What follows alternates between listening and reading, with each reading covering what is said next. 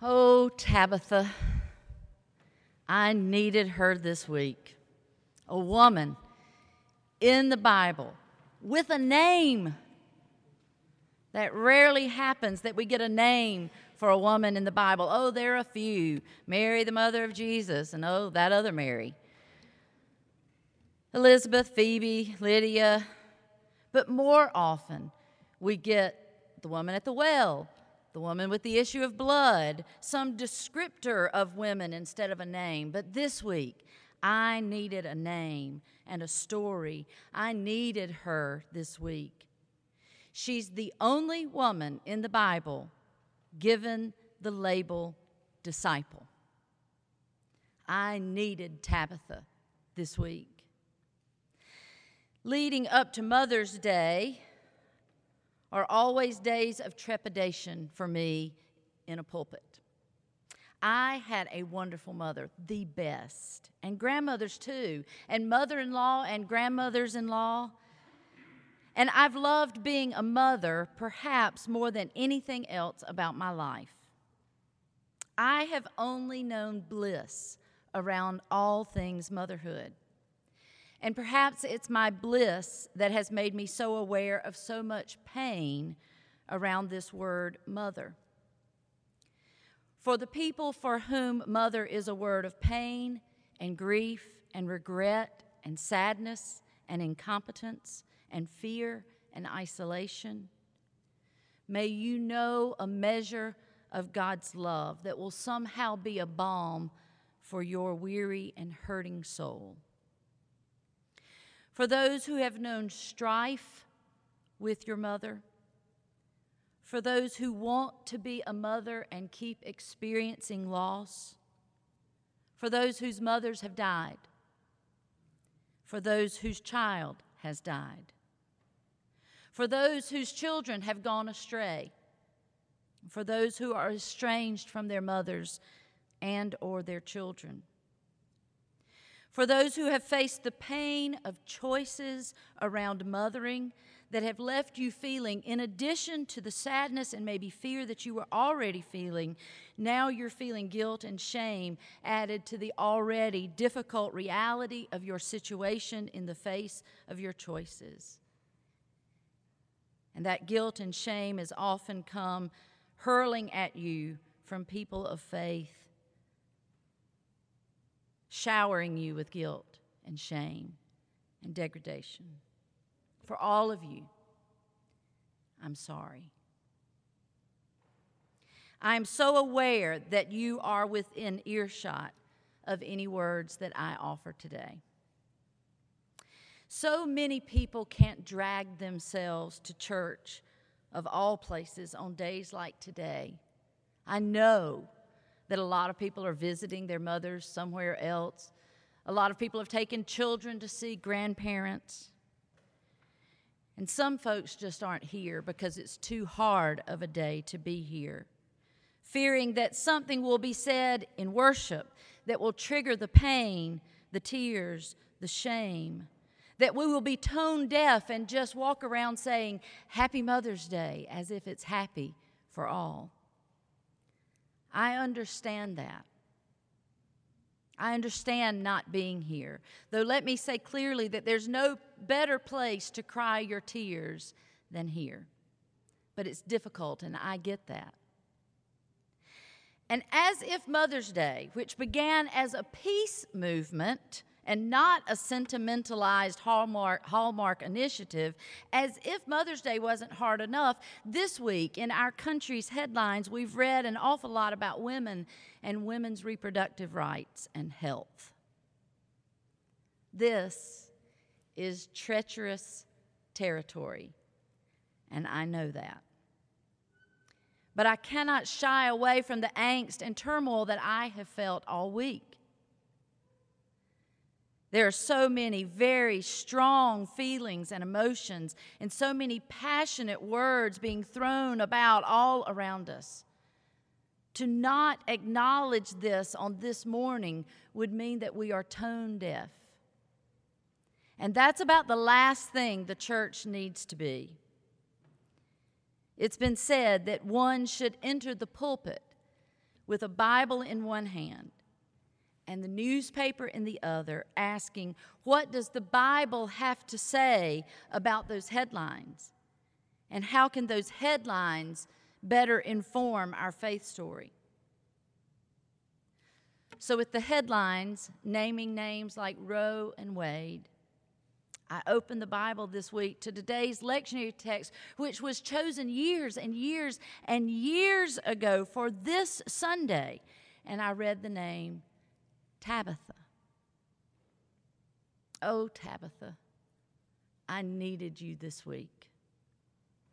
A woman in the Bible with a name and a story. I needed her this week.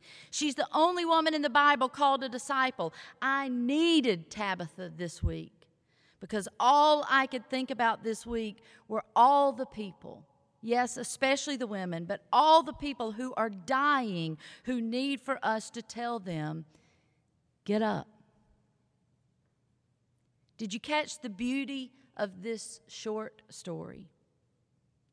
Tabitha. In Greek, her name is Dorcas. But Tabitha was a do gooder of the highest order.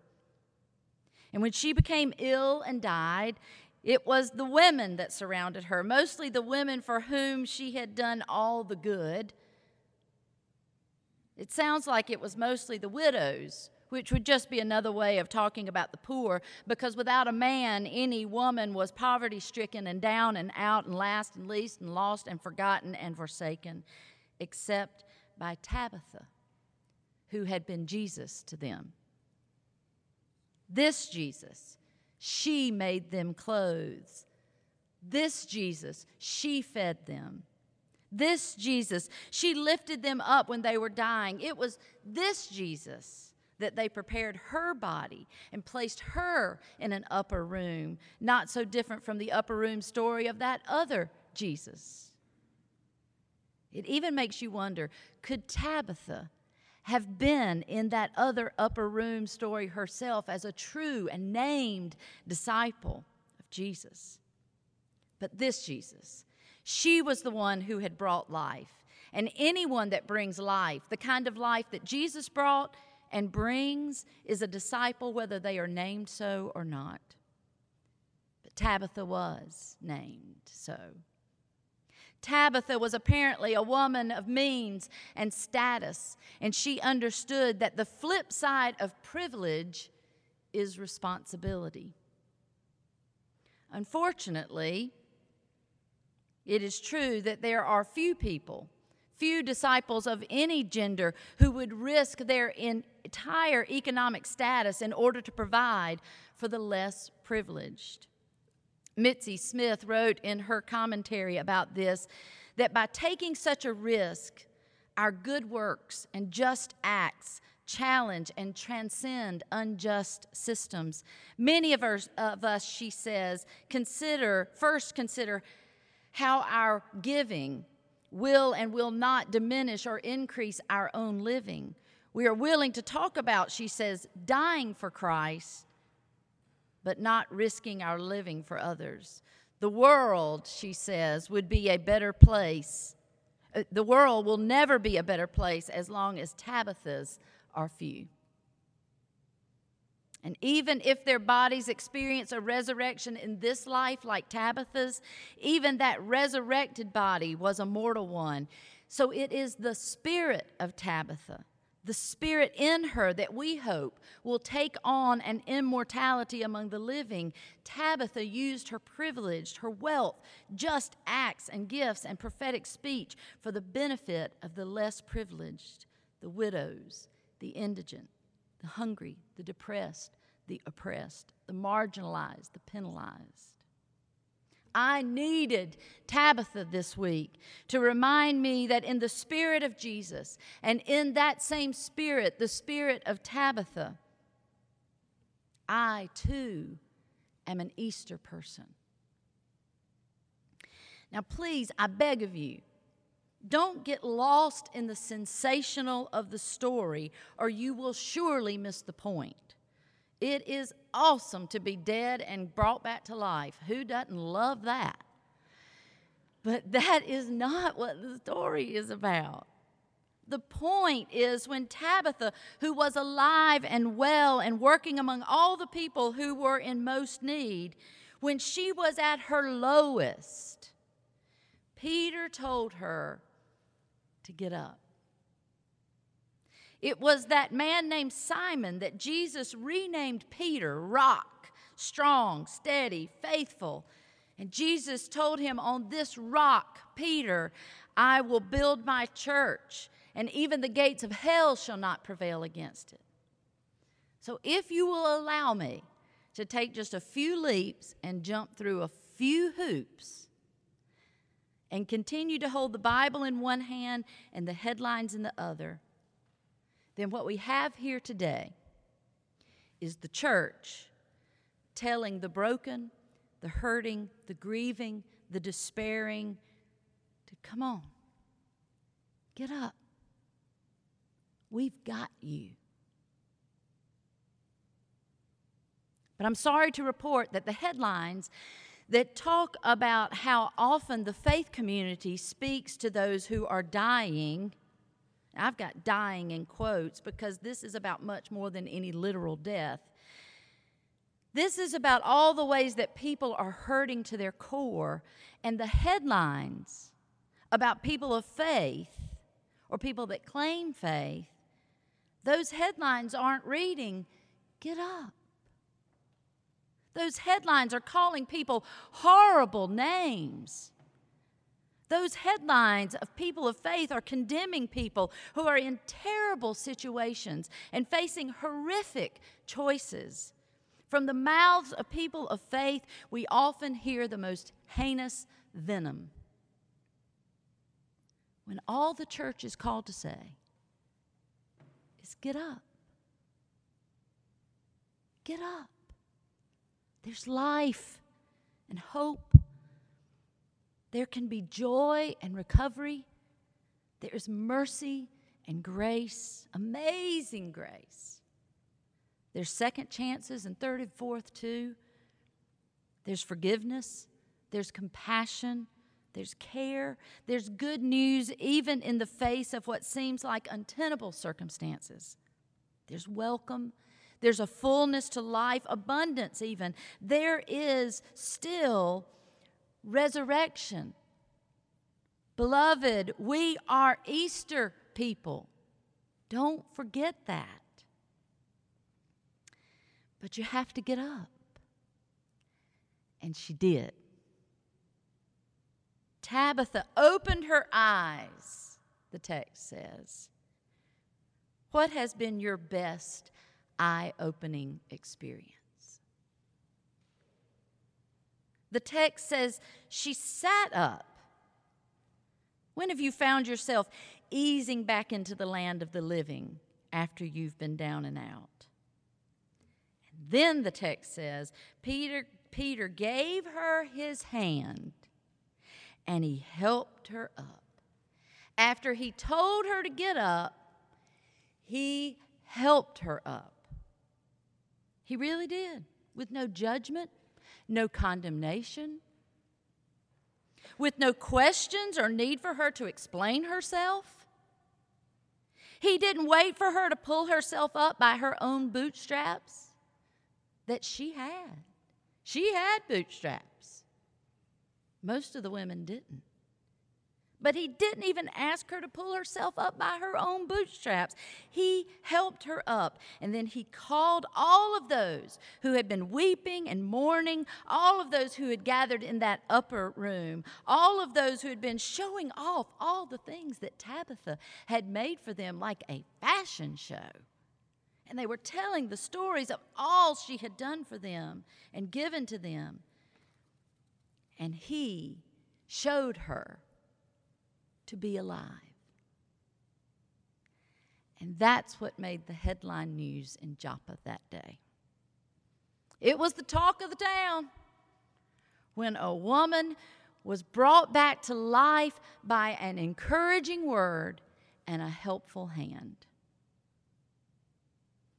If you are within earshot of me right now, you either are someone or you know someone that needs an encouraging word, and a helpful hand. No, matter where you stand on any issue, the church was founded on the bedrock principle of the encouraging word and the helpful hand. We would do well to remember that in every word that we speak, in every post that we submit, and in every action we take. Helpful word, encouraging word, helpful hand. I'm indebted again to womanist biblical scholar Wil Gafney. In her blog post from 2014, it was entitled When Mother is the Hardest Word. And in that piece, she writes On this Mother's Day, I am reminded of the risk inherent in being a girl or woman on display in particular ways. For all those women who have chosen motherhood and mothered the children of their hearts and wombs and streets, and those they have embraced from near and far with or without papers, I give thanks. For all the men who have loved and nurtured with exquisite tenderness in the absence of any other mothering, I give thanks. With all the motherless children, and for those for whom it would have been better to be motherless, I weep and for the daughters of all trafficked girls and the mothers who are fighting for their return, I pray and I work. The American Mother's Day industry seems willfully and uncaringly blind to the lives, struggles, and deaths of most of the world's mothers and their children. And in borrowing Kate Bowler's words, may we be people, marked by a bright hope in the midst of the darkest hours. May we be Easter people. May it be so. Amen.